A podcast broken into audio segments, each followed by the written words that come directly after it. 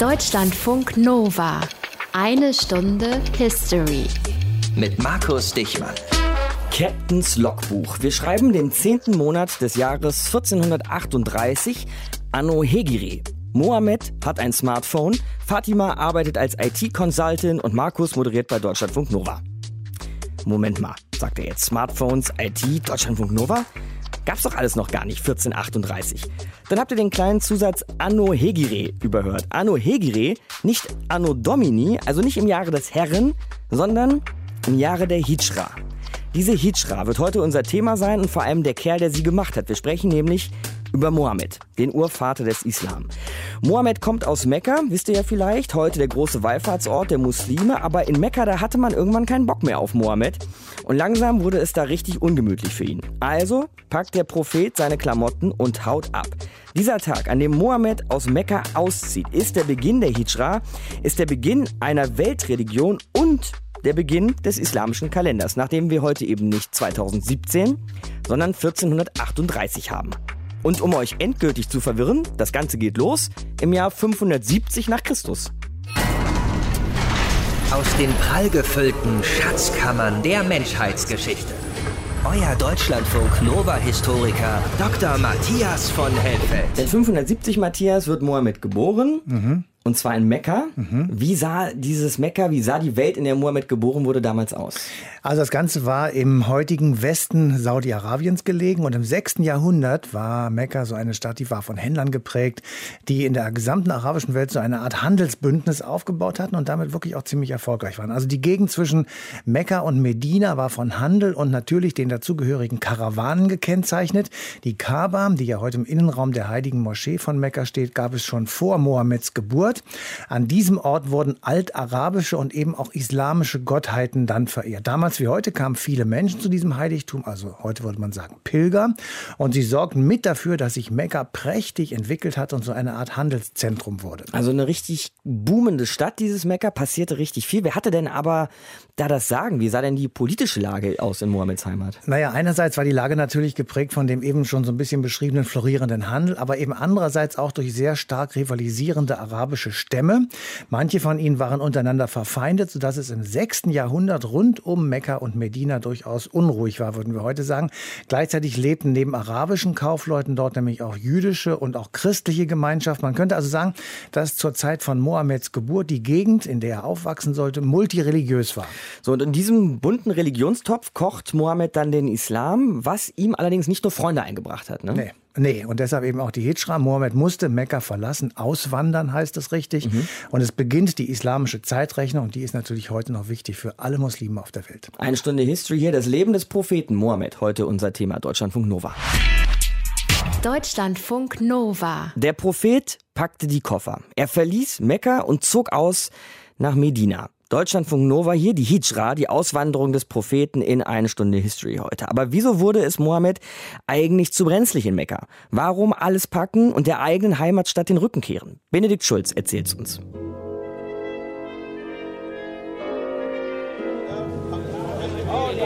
Vertreibt doch endlich diesen Unruhestifter! Der ist eine Gefahr. Diejenigen, die vom rechten Wege abweichen, werden Brennstoff der Höllenfeuer sein. Wer sich von der Ermahnung seines Herrn abwendet, er wird ihn in eine zunehmende Strafe stoßen. Ein Mann in Mekka, religiös pulsierende Metropole im Hijaz, Ort des Kaaba-Heiligtums. Er ist es, der seinen Gesandten mit der Führung und der wahren Religion geschickt hat, auf dass er sie über alle Religionen siegen lasse, auch wenn die Götzendiener es verwünschen. Bei allen Göttern schneidet ihm doch die Zunge heraus, dass er endlich still bleibt. Verjagt den Verrückten. Er will uns das Geschäft mit den Pilgern kaputt machen.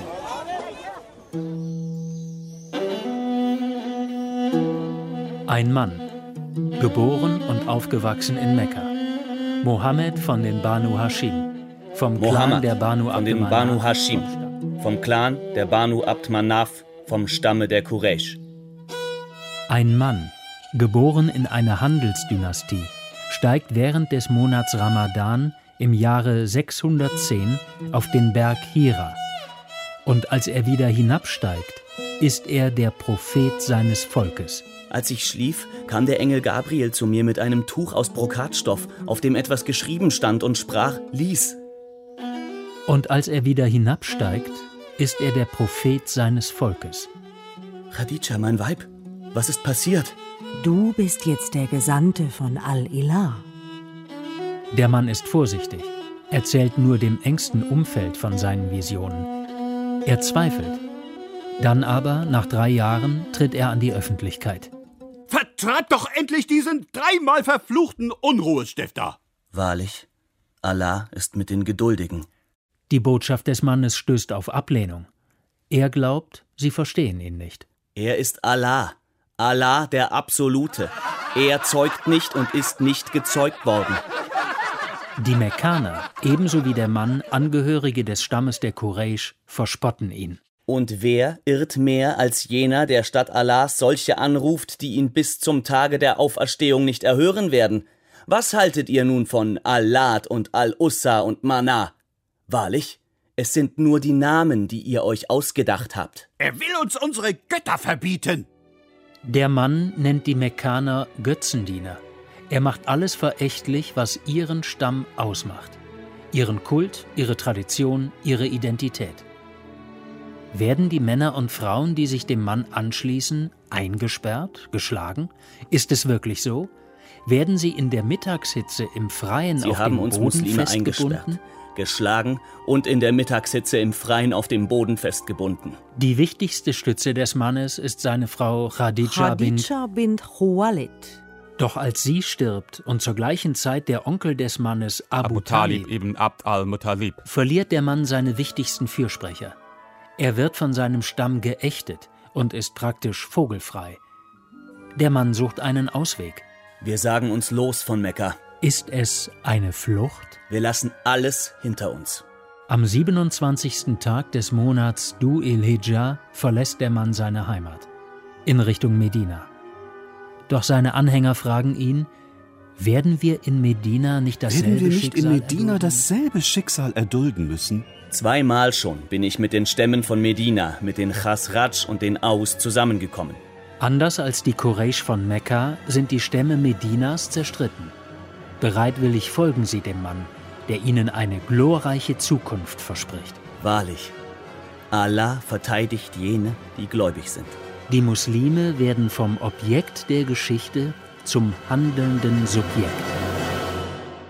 Wahrlich, Allah verteidigt jene, die gläubig sind. Die Erlaubnis, sich zu verteidigen, ist denen gegeben, die bekämpft werden, weil ihnen Unrecht geschah. Und Allah hat wahrlich die Macht, ihnen zu helfen.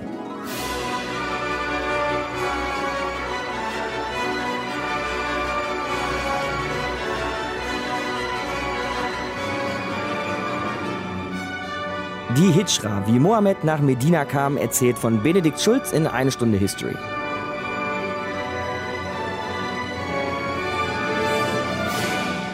Mohammed ist unser Mann heute hier in der Einen Stunde History, Deutschlandfunk Nova, der Gesandte Gottes und der letzte Prophet des Islams. Wir bleiben noch einen Moment an ihm dran und seinem Leben und zwar mit Mohammed Nekrumi, Islamwissenschaftler an der Uni Erlangen. Ich grüße Sie, Herr Nekrumi. Ja, hallo, guten Tag. Mohammed war zwar, wie wir gehört haben, unter seinen Feinden wirklich auch verhasst und umstritten, aber im Grunde doch zu seiner Zeit so eine Art Superstar, würde ich den Mann nennen, Herr Nekrumi. Zu Tausenden hat er die Leute bekehrt, man könnte vielleicht auch sagen inspiriert und zum Islam gebracht.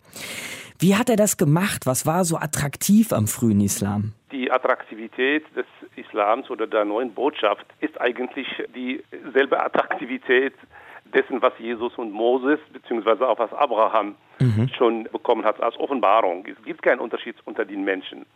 Die Menschen stammen alle aus einer einzigen Seele, sie sind alle gleich und das kam natürlich in einer Stammesgesellschaft wie die mekanische damals ganz gut an. Darin steckt ja eigentlich, wenn ich das so richtig verstanden habe, eine Botschaft von Gleichheit und auch eine Botschaft von Frieden. Das ist richtig. Gleichheit nicht im Sinne von Gleichmacherei, aber diese Gleichheit stand im Mittelpunkt des monotheistischen Diskurs und das hat auf jeden Fall ein gutes Echo gehabt bei den Mekkanern damals. Und Mohammed hat sich da, kann man sagen, auch ein paar Tricks aus der Trickkiste im Judentum und im Christentum abgeschaut. Das würde ich als Theologe anders formulieren. Mhm. Weil ich glaube, das wäre ein bisschen überheblich zu denken, dass wir rational alles lösen können. Wir sollen reflektieren über den Sinn des Glaubens und welche Grenzen die menschliche Vernunft hat hinsichtlich der Erklärung des menschlichen Lebens. Das menschliche Leben ist ja genug komplex und allein sich mit der Kausalität auseinanderzusetzen, ist schon ein Ding. Dann haben wir eben schon festgehalten, Herr Nekrumi, dass die Botschaft des frühen Islams ja eine friedliche und eine der Einheit oder der Gleichheit zumindest war. Gleichzeitig expandierte dann dieses islamische Reich unter Mohammed aber sehr schnell und sehr früh. Gab es da eigentlich irgendwie einen Anspruch, Christentum und Judentum als monotheistische Religion vielleicht abzulösen oder auch zu verdrängen?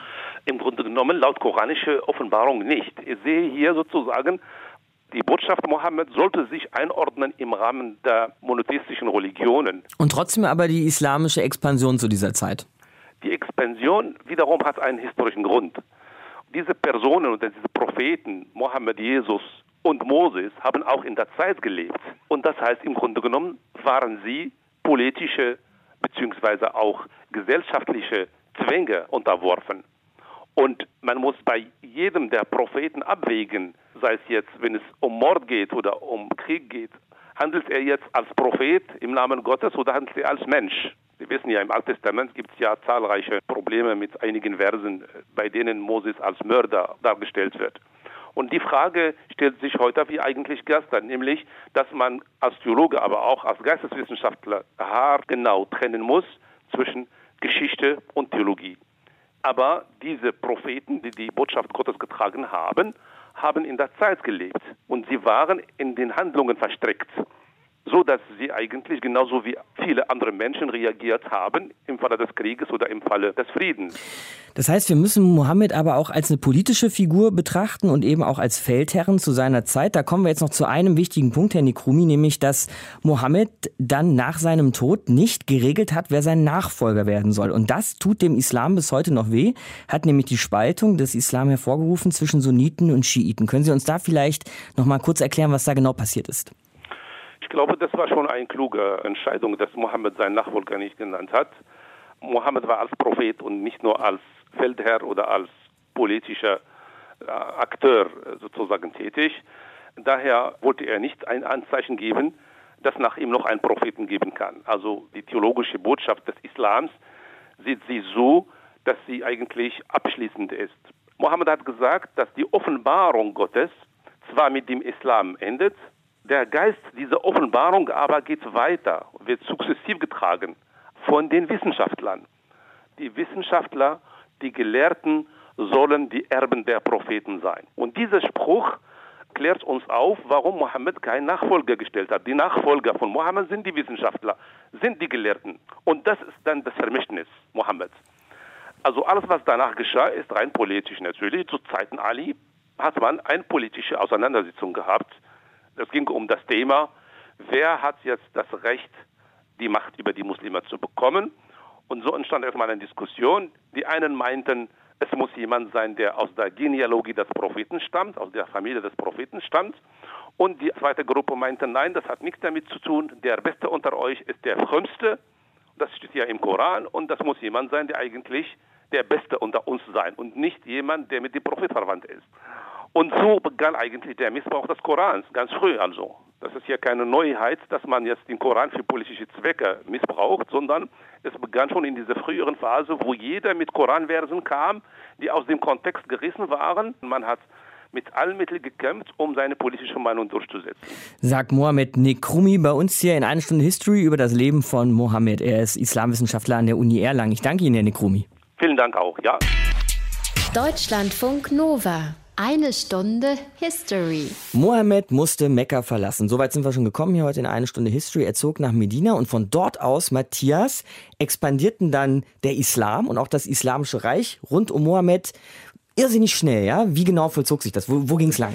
Ja, erstaunlich schnell, wirklich. Bis zu seinem Tod, das war 632, hatte sich der Islam auf der arabischen Halbinsel zwischen dem Roten Meer, dem Arabischen Meer und dem Persischen Golf ausgebreitet. Mittelpunkt war natürlich, das ist klar, Mekka und Medina im heutigen Saudi-Arabien. Nach ihm folgte dann die Periode der vier sogenannten rechtgeleiteten Kalifen, die eroberten Ägypten, den Norden Afrikas bis hin nach Tripolis. Außerdem drangen muslimische Truppen entlang der Levante nach Syrien, Armenien, in den Irak hinein und in das damalige Persische Reich. Dann folgten die Umayyaden Brigaden, die ebenfalls sehr erfolgreiche Eroberer waren. Sie fügten den gesamten Maghreb, Spanien und auf der anderen Seite zum Beispiel das heutige Afghanistan ihrem Herrschaftsbereich hinzu.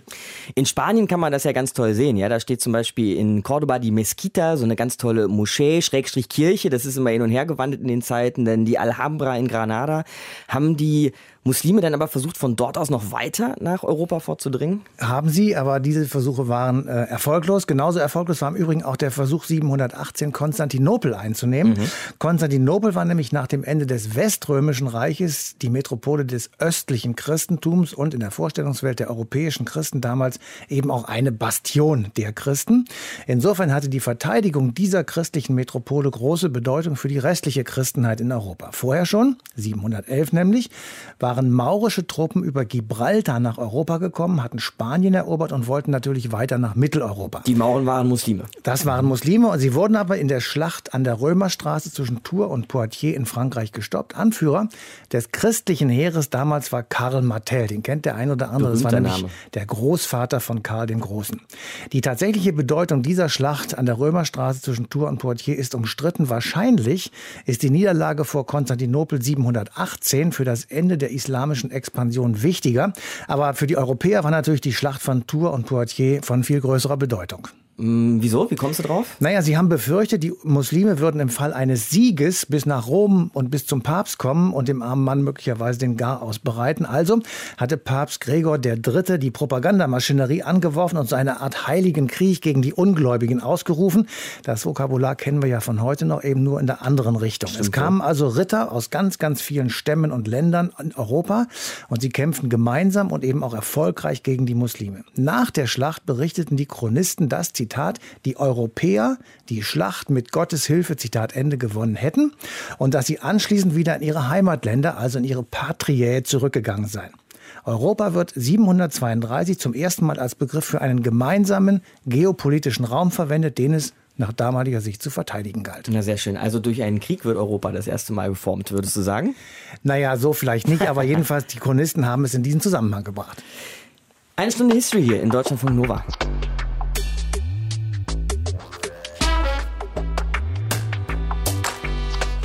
Und plötzlich ging das alles tierisch schnell. Haben wir eben hier schon skizziert in eine Stunde History. Kaum war der Islam da, war er geboren, expandierten er und das Islamische Reich unter Mohammed über die ganze arabische Halbinsel. Und seine Nachfolger, die ersten Kalifen, die trieben diese Expansion sogar noch im Eiltempo voran, sodass keine hundert Jahre später Syrien, Ägypten, der Iran, Teile Indiens und ganz Nordafrika, sodass das alles erobert war. Das besprechen wir jetzt nochmal ausführlich mit Historikerin Gudrun Krämer. Hallo, Frau Krämer. Guten Tag. Woran lag das, dass diese Expansion am Anfang so unglaublich erfolgreich war? Wir haben Mohammed und auch seine Nachfolger das auf die Beine gestellt. Wir gehen davon aus, dass es ein ganzes Bündel von Faktoren war. Das eine ist die Überzeugung der Eroberer, die vermutlich schon von dem Glauben erfüllt waren, hier die richtige Religion zu haben, die sie auch ermächtige und ja vielleicht sogar verpflichte, die ganze Welt oder jedenfalls die für sie überschaubare Welt diesem Glauben zu unterwerfen oder sagen wir für ihn zu öffnen, wie die arabische Begrifflichkeit hier lautet. Dann die Sache, dass sie sehr mobil waren, nicht gebunden an einen bestimmten Raum, an ein bestimmtes Territorium, sondern tatsächlich mit ganz offenen Horizonten. Und mindestens ebenso wichtig, die äh, Aktion und Reaktion derer, die mit diesen neuen Kräften konfrontiert waren. Und da muss man berücksichtigen, dass Überraschung ein großes Element war, jedenfalls ganz am Anfang, in den ersten 20, 30 Jahren, man nicht damit gerechnet hatte, dass aus der arabischen Halbinsel eine solche Dynamik sich entfalten würde. Die Großreiche der Zeit selber geschwächt waren aus unterschiedlichen Gründen, also nicht so viel aufbieten konnten, um diese neue Kraft zurückzuschlagen. Und dass viele derer, die von den neuen Kräften äh, quasi überrollt wurden, gar nicht genau wussten, wen sie vor sich hatten, jedenfalls am Anfang und dann häufig ganz pragmatisch eine Lösung gesucht haben, also sich auch arrangiert haben, wenn das äh, für sie günstiger schien. Also ein ganzes Bündel von Faktoren von religiöser Überzeugung bis hin zu Pragmatismus und natürlich erfolgreichem Krieg. Jetzt haben Sie die Konkurrenz damals schon angesprochen. Ja, das Gebiet, das die Muslime eroberten, das gehörte auf der einen Seite ja dem großen alten oströmischen Reich und auf der anderen Seite stand das ebenfalls große alte Perserreich. Das waren ja jetzt nicht irgendwelche Bauernstaaten, die da überfallen und eingenommen wurden. So ist es, so ist es. Nun kennen wir das schon aus anderen Zusammenhängen, dass Imperien durchaus von tribalen, also stammesmäßig geführten Kräften herausgefordert werden können. Denken Sie an die germanischen Stämme und das römische Reich. Mhm. Vielleicht kann man da eine gewisse Parallele sehen, allerdings ohne dieses religiöse Moment.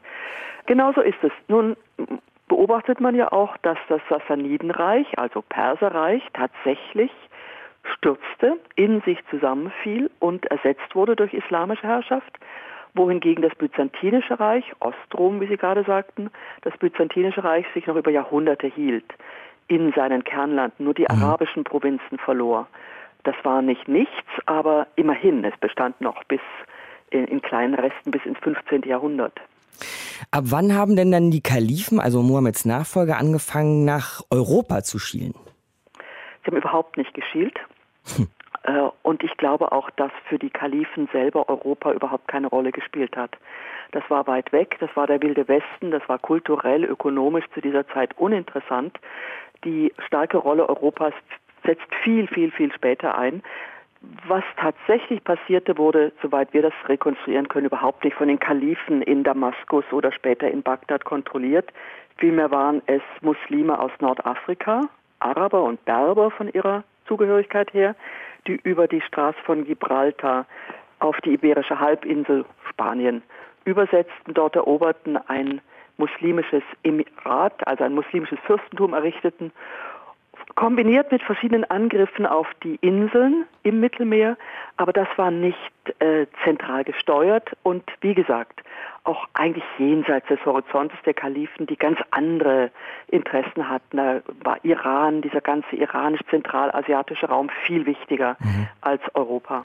Ich war aber neulich noch mal in Venedig und da im Dogenpalast. Ja, das ist also dieses alte, wunderschöne Herrscherhaus der Republik Venedig und da hängen riesige, spektakuläre Wandgemälde von irrsinnigen Seeschlachten und Belagerungen zwischen den Venezianern und den Osmanen, auf die wir jetzt mal zu sprechen kommen können. Die kennen wir ja schon auch hier aus der einen Stunde History. Die Osmanen, eine große Herrscherdynastie des Osmanischen Reichs, daher kommt ja auch der Name, die eben auch irgendwann für sich das Kalifat beanspruchten, also damit auch Nachfolger Mohammeds zu sein. Und die waren eine brenzlige Angelegenheit für Europa. Ja, nur haben Sie gerade einen kleinen Sprung über ein halbes Jahrtausend verlöbt, so in einem Satz. Also Sie haben vollkommen recht, unter den Osmanen, da blicken wir jetzt aber schon ins ausgehende 13. und ins 14. Jahrhundert. Unter den Osmanen sah das Verhältnis zwischen einer muslimischen Macht auf der einen Seite, also den Osmanen, und unterschiedlichen europäisch-christlichen Mächten auf der anderen vollkommen anders aus. Und die Venezianer wie die Genuesen und andere Bewohner italienischer Seerepubliken waren in dieses komplizierte Geflecht eingebunden. Übrigens sehr ambivalent. Sie haben Geschäfte gemacht mit mhm. unterschiedlichen Seiten, also keineswegs nur die christliche Flagge hochgehalten. Diese Zeit oder diese Kriege nennt man heute ja auch etwas verächtlich die Türkenkriege, diese Kämpfe zwischen den europäischen Staaten und dem Osmanischen Reich. Dann gibt es auch diesen berühmten Satz, die Türken standen ja schon mal vor Wien, womit eine große Schlacht vor Wien eben genannt ist. Also spielt diese Zeit und diese Auseinandersetzung auch heute noch in unseren Köpfen eine Rolle? Ja, eine wichtige Rolle. Ich sehe übrigens gar nicht, dass Türkengefahr verächtlich gemeint wäre. Das mhm. war eine ganz reale Gefahr über mehrere Jahrhunderte. Die Osmanen, vulgo Türken, sind ja über Generationen hinweg kontinuierlich nach Südosteuropa vorgerückt, haben schon im frühen 14. Jahrhundert große Teile dessen erobert, was man so grob den Balkan nennt. Griechenland gehört aber auch dazu. Und haben zweimal Wien belagert, 1529 und 1683. Das war schon nicht nichts. Also das war eine echte Gefahr. Und von daher ist es auch verständlich, dass sich das ins Gedächtnis eingegraben hat. Es waren ja Millionen von Europäern Untertanen des Sultans und was man leicht vergisst, ein beachtlicher Teil der politischen Elite in Istanbul, Konstantinopel, war selber europäischer Herkunft. Das waren Serben und Bosnier, auch manche Italiener, sodass hier Verquickungen bestanden haben, die man manchmal gar nicht im Blick hat. Die Expansion islamischer Reiche von Mohammed bis zu den Osmanen haben wir gerade besprochen in einer Stunde History mit der Historikerin Gudrun Krämer. Ich danke Ihnen, Frau Krämer. Sehr gerne. Alles fing an mit Mohammed und dann krabbelte der Islam aus Mekka und Medina über die ganze Mittelmeerküste, bis er schließlich, sagen wir mal vorsichtig, in Berührung mit Europa kam. Aber wirklich zärtlich war diese Berührung nicht. Nee, wir haben ja hier eben in der Einstunde History zum Beispiel schon von den Türkenkriegen gesprochen und von ihnen berichtet. An dieser Stelle kommt jetzt Michael Thumann in die Sendung, Korrespondent der Wochenzeitung Die Zeit. Grüße Sie, Herr Thumann. Ich grüße Sie. Die Türkenkriege, ähm, die sind Geschichte und sagen wir mal so diese klassischen Kriege zwischen einer irgendwie westlich-europäischen und einer arabischen, islamischen Welt sind auch vorbei, ja, wo sich Heere mit goldenem Kreuz und Halbmondflaggen gegenüberstanden. Was haben Islam und Christentum, diese beiden Weltreligionen, heute für ein Verhältnis? Ja, richtig gut ist es immer noch nicht, ähm, zumal die Erinnerung an die Türkenkriege und überhaupt an die Kriege zwischen christlicher und islamischer Welt fleißig benutzt werden äh, von allen möglichen Interessengruppen, ähm, von Terrorgruppen, aber auch von Regierungen. Also das heißt, die Vergangenheit eignet sich allerbestens, um Konflikte in der Gegenwart auszutragen. Mhm.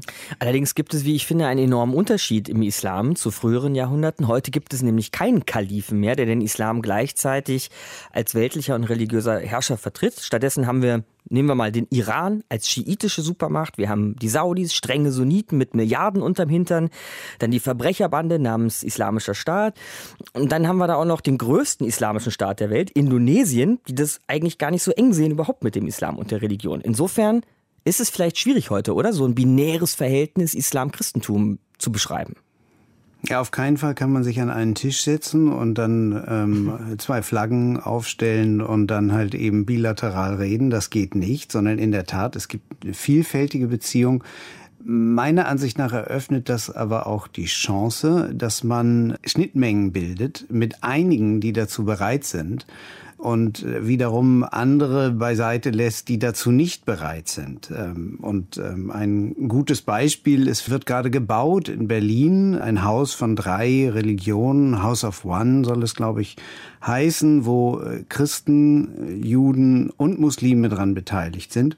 Und diese Moschee, Kirche, äh, Tempel, was dort entsteht, wird sicherlich auch wieder von verschiedenen Gruppen angefeindet, die nicht einverstanden sind mit dieser Verschmelzung, diesem Versuch, ein Gotteshaus für alle drei monotheistischen Religionen zu bauen. Jetzt haben Sie schon Berlin und alternative Modelle angesprochen. Da könnte man vielleicht auch noch mal über die viel beachtete Ibn Rushd Goethe Moschee sprechen, eine liberale Reformmoschee, die in Berlin entstanden ist. Da beten Männer und Frauen zusammen. Auch alle Konfessionen sind eingeladen, den Gottesdienst zu besuchen. Und ich habe gehört, dass da eine Imamin ohne Kopftuch den Gottesdienst leitet. Könnte man sagen, das ist vielleicht auch ein Vorteil dieses zersplitterten Islams, weil die brauchen natürlich nicht warten, bis ihnen irgendwie ein selbsternannter Kalif in Raqqa okay gibt, äh, diese Moschee zu starten. Absolut, das ist ein Vorteil. Und bei dieser Moschee ist halt äh, das, das ganz Besondere, Seran Atish, äh, die äh, türkische Wissenschaftlerin und ähm, sie hat sich halt eben hinter dieses Projekt gestellt und äh, sie provoziert jetzt gewissermaßen, beziehungsweise jetzt fühlen sich andere provoziert, dass sie so eine Moschee eröffnet hat in Zusammenarbeit mit anderen. Aber ich finde, das ist halt gerade die Chance, eben genau solche Versuche, solche Experimente zu machen. Äh, denn in der Tat, wie Sie schon sagten, der Kalif fehlt. Und ähm, es gibt nicht die eine Autorität, die Dinge vorgeben kann. Und ich glaube, gerade das sollte man nutzen. Und man muss dann damit leben, dass es halt gerade aus Ägypten ganz äh, furchtbare äh, Verwünschungen gegen diese Moschee äh, gibt, äh, wie ich jetzt gerade gelesen habe. Und ähm, je weiter sich die Kunde von der Moschee in der islamischen Welt äh, verbreiten wird, desto mehr äh, Gegner wird es geben, aber eben auch Befürworter, die sagen, ja, das, was da in Berlin entsteht, ist interessant, das schauen wir uns mal an. Hier bei uns im Westen rennen ja viele rum und predigen dann gerne, dass der Islam genauso wie das Christentum einst so eine Reformation bräuchte, ja, wie im Christentum durch Luther und in der Trennung von Katholiken und Protestanten. Würden Sie das unterschreiben oder vielleicht anders gefragt, braucht der Islam mehr solche Initiativen, über die wir eben gesprochen haben? Der Islam braucht sicherlich mehr solcher Initiativen.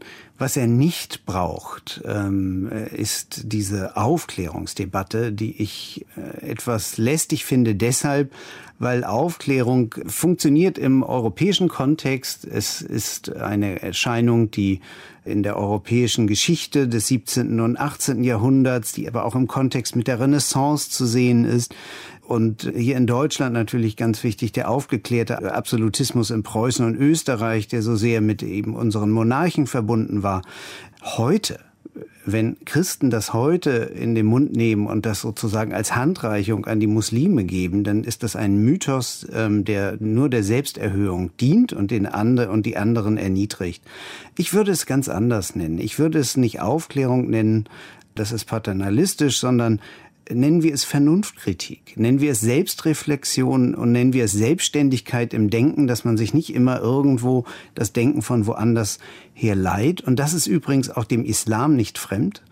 Avicenna, ähm, Abu Hamid al-Ghazali sind, sind so Namen, die die da erwähnt sein müssen, ähm, von islamischen Denkern, die genau diese Art von Vernunftkritik, Selbstreflexion schon gelehrt haben. Und insoweit äh, kann sich, kann man da durchaus auch im, in der islamischen Tradition solche Elemente finden, an die man anknüpfen sollte.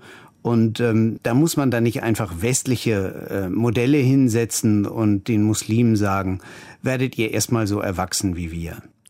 Über das Christentum und vor allem den Islam 2017 war das Michael Thumann, Korrespondent der Zeit bei uns in Deutschlandfunk Nova. Ich danke Ihnen, Herr Thumann. Gerne.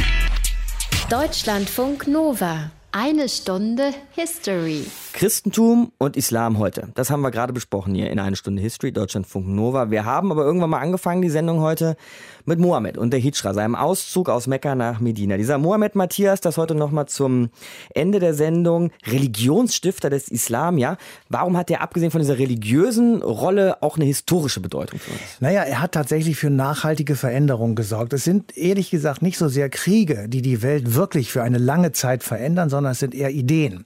Jesus, Mohammed, aber eben auch Martin Luther sind Beispiele dafür, dass Ideen erstens sehr lange bestehen können und eben auch sehr, sehr viele Menschen in ihrem Denken und Handeln beeinflussen und dass sie eben auch sehr viele politische Veränderungen überstehen, wenn man sich mal überlegt, was in den letzten 5, 6, 7, 800 Jahren an Veränderungen ähm, vorgekommen ist und trotzdem gibt es diese Ideen oder diese Religionen immer noch. Man darf also die Wirkmacht von Religionen nicht unterschätzen. Man kann das derzeit sehen in der arabischen Welt, in der viele Konflikte eben religiös beeinflusst sind. Andersherum aber sind Religionsfreiheit und die gleichzeitige Zurückdrängung des Religiösen ins Private wesentliche Faktoren dafür, dass es in einer Gesellschaft friedlich zugeht gehen kann. Dann haben wir aber obendrauf eben auch schon besprochen, wie zersplittert der Islam auf der ganzen Welt ist. Ja? Wie kann man denn es überhaupt schaffen, dass sich christliche Welt und muslimisch-arabische Welt, was auch immer, wie da überhaupt wieder Verständnis und Dialog zustande kommen kann? So einfach das klingen mag, so schwierig ist es natürlich. Wir müssen miteinander reden, das mhm. Trennende und das Gemeinsame benennen und dann einen Modus Vivendi aushandeln, also einen Plan, wie wir friedlich miteinander leben können. Das ist aber nicht so einfach, da es eben keine allgemeingültige Auslegung des Koran gibt und, wie wir eben festgestellt haben, diese Religion zudem auch noch von teilweise verfeindeten Strömungen gekennzeichnet ist, die sich seit Jahrhunderten gegenseitig die Köpfe abschlagen.